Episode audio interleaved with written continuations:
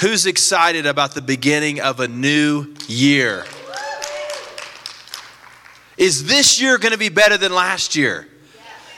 Yes, absolutely. You know, we love to start a new year by setting out maybe some resolutions or some objectives or, or, or, some things we would like to maybe forget about from last year. And um, I hope that you have a great year. I believe that you will. Uh, but we, we normally make you know commitments at the beginning of the year. We're going to lose weight. You don't have to raise your hand. Um, get in shape. Uh, save some more money. Go on some vacations. Begin a new hobby. Whatever it may be. It's a great time to kind of make those commitments. But I want to add one to the list, and it may not be one that you're thinking of, but as we begin this new year, I think it would be fantastic for us to begin by thinking more about the goodness of God. Spending more time just thinking about who the Lord is in our life. And you may be thinking, well, listen, what is me thinking about the Almighty have to do with me reaching my goals or my objectives, or how is that going to help me? Walk with me through this just a minute. When we, uh, our perception of God and who we believe God to be begins to shape the view that we have of ourselves. And what we believe about ourselves begins to affect the choices that we make. And the choices that we make affect the destiny or the trajectory of our life. Amen? And it really starts with the foundation of who we really believe God to be and then who we believe that we are. Now, when we look at Psalm chapter 8, this is exactly what the psalmists begin to talk about. And I think it would be appropriate for us to begin a brand new year by making a commitment to think more about God and to think more about who God says that we are. Would you look with me for a moment in Psalm chapter 8, Psalm chapter 8, at this powerful passage of Scripture? And uh, in this Scripture, it tells us so much about God. Now, back to God for just a moment. If we believe that God is impotent and incapable, if we believe that God is weak or unable to help us in a time of need, then we will probably feel more fearful, more uncertain. We will feel a lot of other emotions, negative emotions that are associated with that. If we believe that God is powerful, God is concerned, God is involved, God is omniscient and, and omnipresent and, and, and so many other things, then it brings comfort and strength to us. Amen? Amen. So, what we believe about God has a lot to do with how we feel. And I want you to feel great this year, but I want you to feel great because you understand who God is. Uh, and, and furthermore, we got to understand, you know, who we are. Who am I? Uh, if we think that our life doesn't really matter, we don't really have a purpose, we're aimless, we're uncertain, um, then that leads to a whole host of other problems as well. So let's look at Psalm chapter 8 today. I'm so excited to kick off this brand new year by looking at who God is and who God wants us to be. Look with me, uh, beginning in verse 1. Lord, our Lord, how magnificent is your name throughout the earth. You have covered the heavens with your majesty. And another translation uses the word excellent. How excellent is your name. Um, this translation says magnificent, but the same, it's the same concept. And I love to think of the word excellent as meaning excelling above all others. In other words, the name of God excels above all other names. There is no name that is greater than the name of the Lord. And then he says, um, Your name is great throughout the earth. I mean, in other words, there is no place that the name of God is not amazing. It's not like we could go to another country or another culture or another continent and God is somehow diminished there over who He is here. God's name is great throughout the earth. I mean, everywhere we turn, every corner of this planet, the name of God is amazing.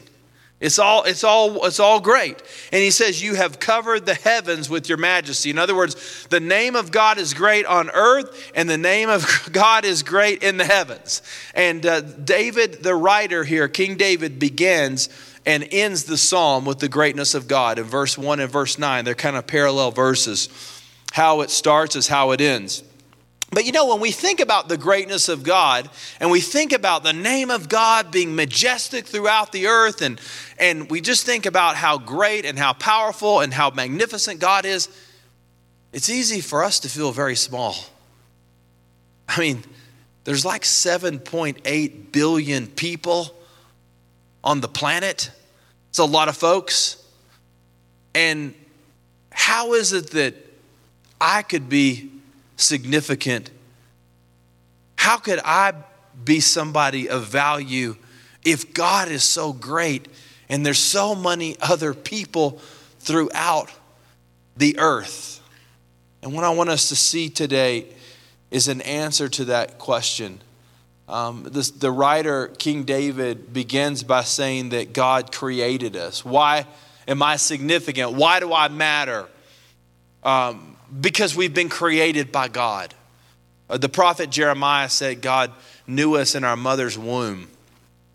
Um, David echoes this same sentiment in verse 3 when he says, I look at the night sky and I see the work of your fingers, the moon and the stars you have set into place. And many times the Bible talks about the hand of God, and God smacks some people in the Bible. And sometimes it talks about the arm of God, like the might of God. But notice he says here in Psalm chapter 8, the finger of God. God uses his finger, and God set the stars and the moons into motion with his finger.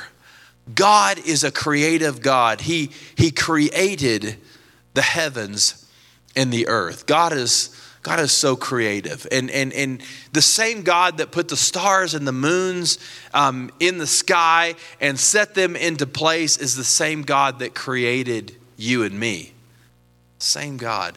There's no two people that are exactly the same. Amen? You're an original.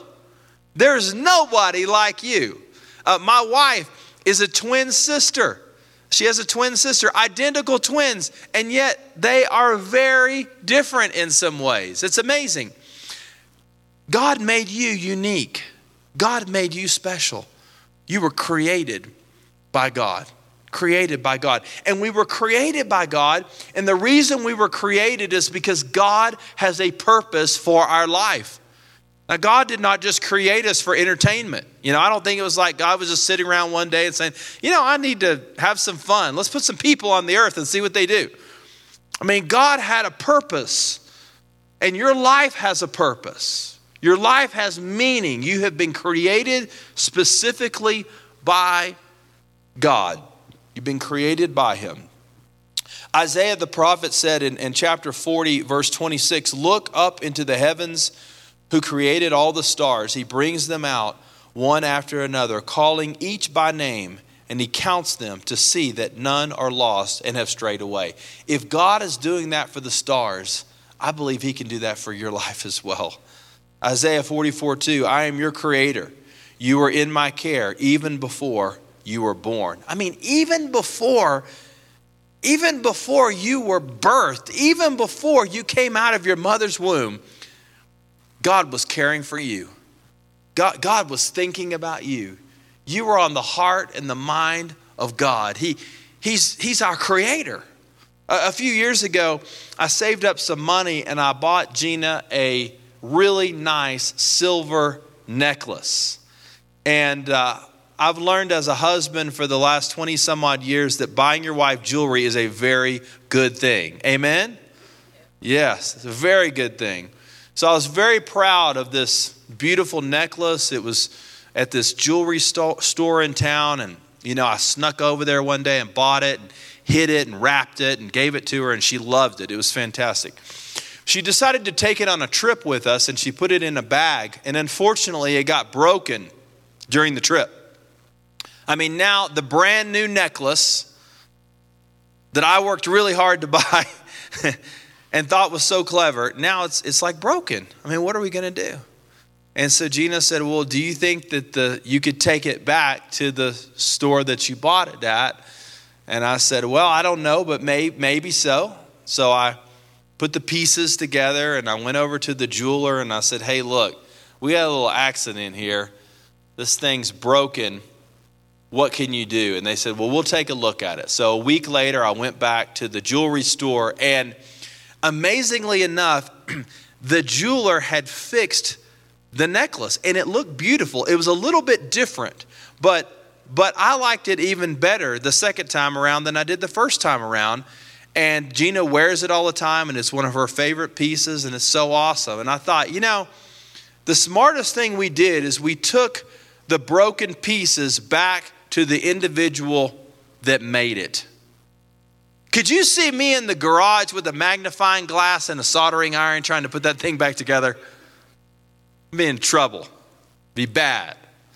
But the guy who made it in the beginning, he knew all about the necklace.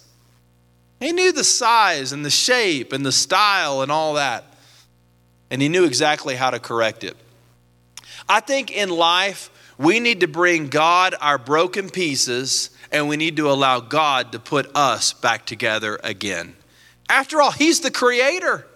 And if God created you, He knows more about you than anybody else.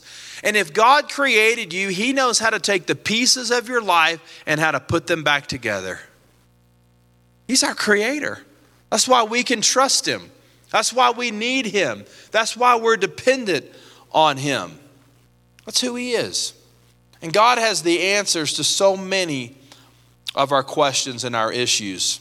Sometimes we try to fix our own problems and we find ourselves in a mess, but we're reminded that we need God. We need God. Another thing about the creativity of God, God is our creator. God has so many creative solutions. God has so many different answers. Now, think about this. If God could create the entire earth, and he could, could create the whole galaxy. He's a creative genius. I mean, look, look at just our own planet deserts, mountains, oceans, hills, valleys. It's incredible. There's so much diversity, there's so much creativity, and it all began with the genius of God. God saw all of that. God put the planets into motion. God, God knew that, that we were going to have a solar system with this many planets, and they were going to have this many moons, and there were going to be this many stars, and they were all going to move. And, and I was reading online about how scientists can go and measure the size of a star by the sounds, and they call them singing stars. Stars all over the galaxy emanate noises. The big stars they emanate kind of a more of a bass type no- noise, mm, kind of like that. And then, like the little stars, they're kind of like the alto soprano stars, and they're like, mm. it's incredible. The creativity of God. The universe is a it's, a, it's an amazing place. But if God could, could dream up all of the different things in our solar system, in our universe, could God not find a solution for your problem?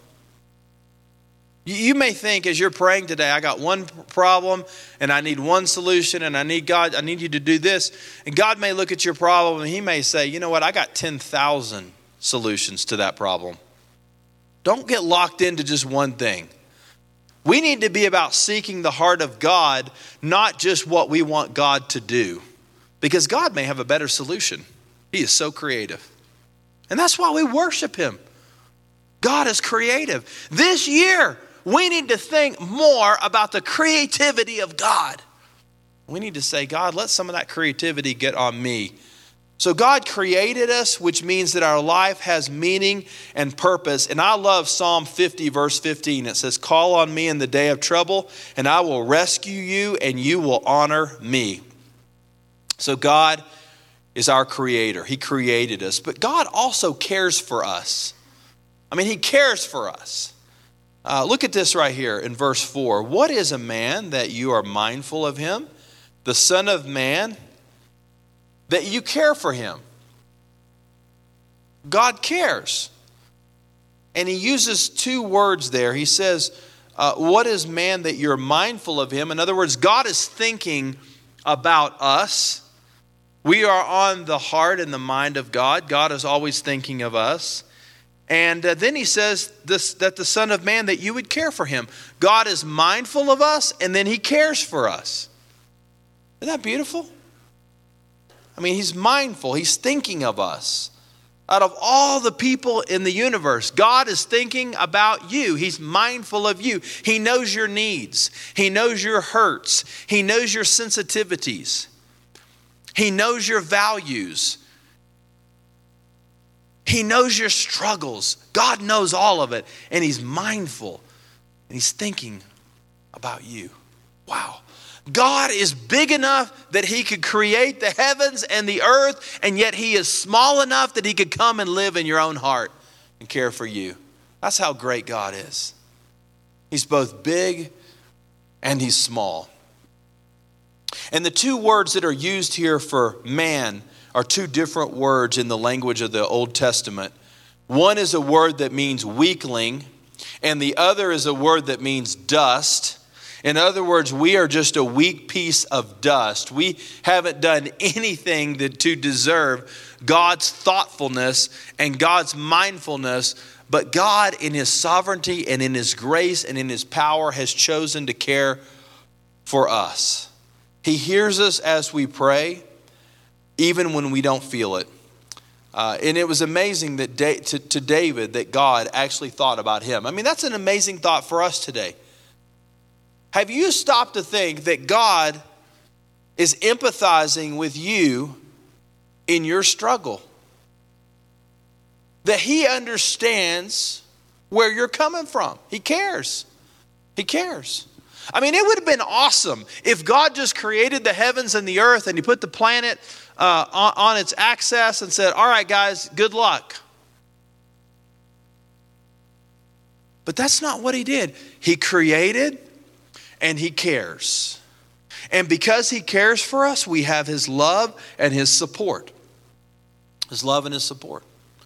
Um, I feel like I'm talking a lot about my wife today. Babe, I hope that's okay. You good? Telling some stories? Good, okay. um, Gina loves to shop at garage sales. This is one of the secret Heller things about our family. She's a garage sale shopper. Anybody love to shop garage sales? Anybody? Okay, good. Yeah. Oh, yeah. You can get some bargains, can't you?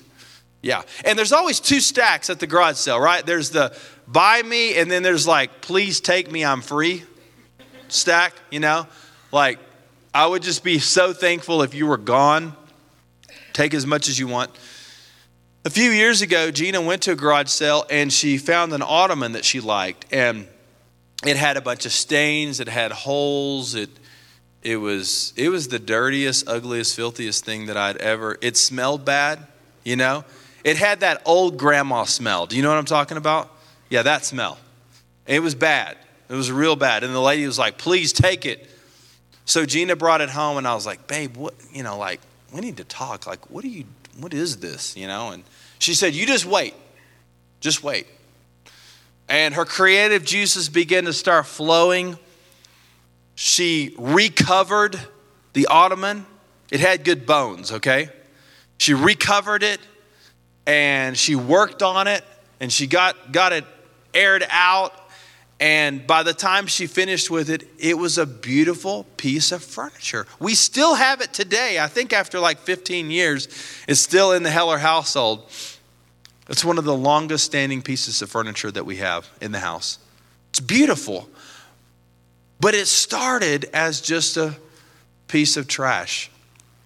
She also took some old boards and got a jigsaw out and made these cornices, I think that's the right term, over the windows that with these arches. And I think that some of the wood was actually warped when she first got a hold of it, but but she covered them with beautiful fabric and put them in the dining room. And man, the dining room looked magnificent. In fact, we looked on Zillow years later after we had moved out of that house, and I think several owners after us had left the cornice boards up in the windows. That's how you know you did some good decorating, right? When the people after you leave it, that's like the highest compliment. It's amazing. Well, when God sees our lives that are warped and stained, and He sees our holes, He sees our incredible potential, and that's why He cares for us. So God doesn't just see all of our imperfections, God sees our potential. God has never stopped believing in you. God has never given up on you. We can run away from God, but God doesn't run from us. He cares for us, He's concerned for us. He created us, He cares for us. He sees it all, but He also does a third thing He crowns us. Look, look at this right here, and uh, back to Psalm 8, verse 5. You made him a little less than God and crowned him with glory and honor. This is where it turns to what we think about ourselves. We talked a lot about God.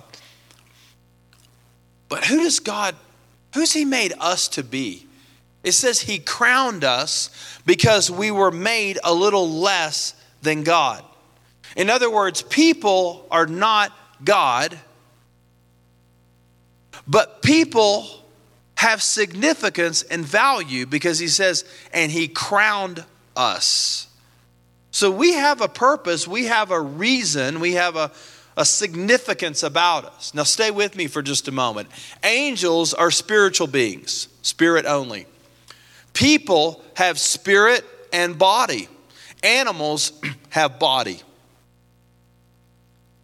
So you got three different entities. God made us a little lower than himself and Genesis 1 26 and 27 says that we were created in the image of God. We are image bearers of God. Yes, at the fall of humanity, when Adam and Eve ate of the forbidden fruit and sin entered into humanity, that definitely put a little kink in the system, but it doesn't mean that we still cannot reflect the goodness and the glory of God. We'll come back to that in just a moment. But God crowned us. We have significance, we have power. Now, people should never think that they're God. Amen? The moment that you begin to think you're God, you become filled with pride and arrogance and so many other problems. We are not equal with Him. There is nobody like God. But we are created a little lower than God, meaning that we have we have a place, we have a significance, we, we have rule, we were crowned he says.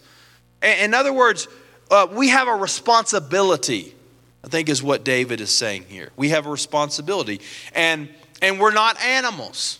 Okay, now I love animals. Do we have any animal fans here? Anybody love animals? I love animals. Animals are awesome. I have a pet cat. I'm a cat guy. I love animals. I was over at my brother and sister in law's house last week, and they have a black lab and black labs. I know a lot of people love them, but they slobber, they sniff. I've never been sniffed on so much. You know, I felt like my personal space was being invaded.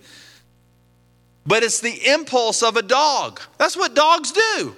If you don't want to be sniffed on, don't get, don't get a dog. You know, so a dog, they're, they're animals for crying out loud, right? Animals are driven by impulse, aren't they? They really are. There's nothing logical, it's just impulse. Why do birds fly south for the winter? Impulse, right? They haven't been trained. They just have an instinctive nature. This is what you do. We build nests, we fly. It's instinct. Animals have, have instincts. People don't live by instincts. In fact, we have to be taught we have to be taught certain choices. If we have instincts, it's something that's learned behavior, it's something that's totally different. There's a big difference between animals and people. Um, I was at Gina's parents' Texas farm this last week, and they have a, a mule, a donkey named Dickens. Dickens the donkey. Everybody say Dickens. Dickens has a lot of personality. He's, he's, he's, he's a charming, he's a charming little miniature donkey. And he came to stay with Gina's parents because he was originally with a family member, but he kept sneaking under the fence. And I learned this. See, I, am learning about farm life. Um, donkeys can lay down and they can inch under fences. And they do this all the time. And so Dickens was getting away from the place he was supposed to live and he was out socializing. He was making new friends in other pastures, and they kept finding him in other places. So he was banished to Gina's parents' farm because they have a lower fence. But nobody had to teach Dickens how to slide under the fence. It's just instinctive. He's an animal, right? He's an animal. Well, as people, we have choices, not just instincts. And when we live by impulses only, we actually are living like animals. That's why I think it's so dangerous for us to teach kids that we're just animals. We're just a higher evolved form of animals because we don't understand we've been crowned, we've been created, we've been given purpose, we have a soul and a spirit. There's a lot of differences between people and animals. And if we only see ourselves as animals, then we will begin to live animalistic lives, but if we see ourselves as people with a higher purpose and a calling and, and higher in the created order of God, then we begin to rise up to the purposes and the plans that He has for us.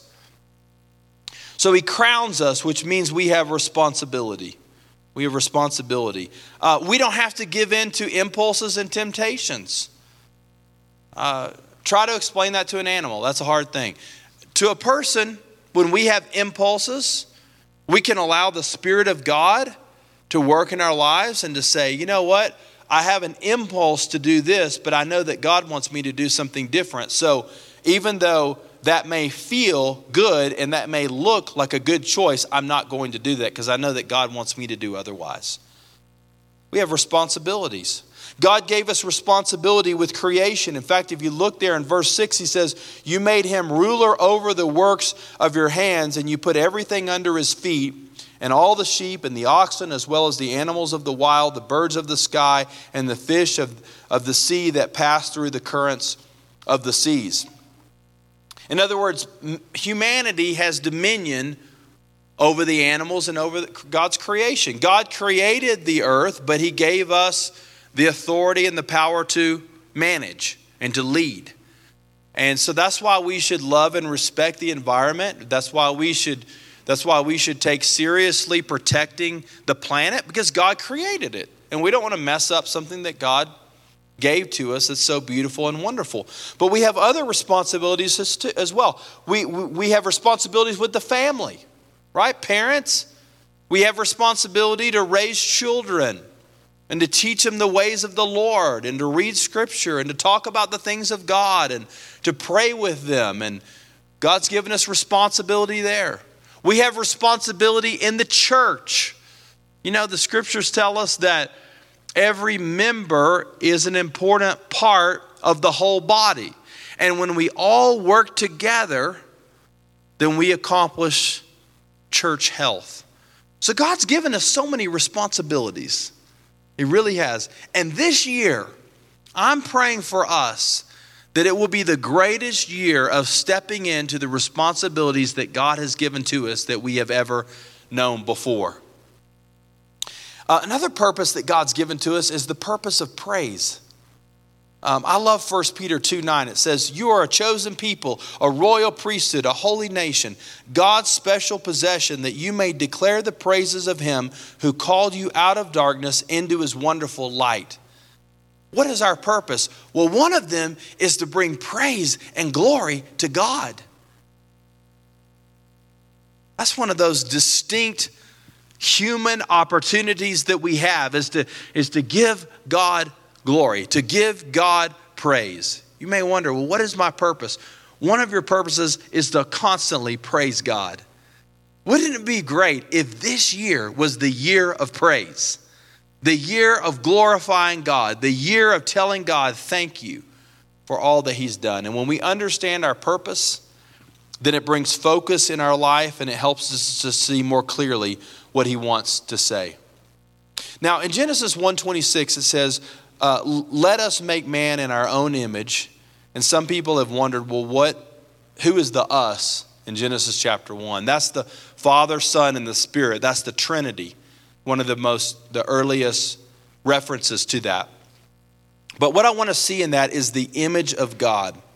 We are made in the image of God. In other words, we are to reflect the character and the heart of God in our life. So, the question is well, how do I do that? When I follow what God is saying to me, people see God in me through the person of Christ. A lot of people today are not necessarily looking for God. Some people are. A lot of people are not. But you know what? They're talking to you at the office, they're visiting with you in the neighborhood, they're, they're interacting with other people. And the greatest thing we can do is to be image bearers of God. In other words, when people see us, they see the God that we say that we serve. And that's true in the things that we say, that's the way that we act, it's the attitudes with which we have, it's the words that we use, it's so many other things. We want to be image bearers of God because He's crowned us. And because He's crowned us, we have responsibility. And we want to use that responsibility to point people to the great God that we serve. Well, He created us, He cares for us, He crowned us. Let's focus on these things about God this year and let's make it the greatest year we've ever known. Would you pray with me for a moment?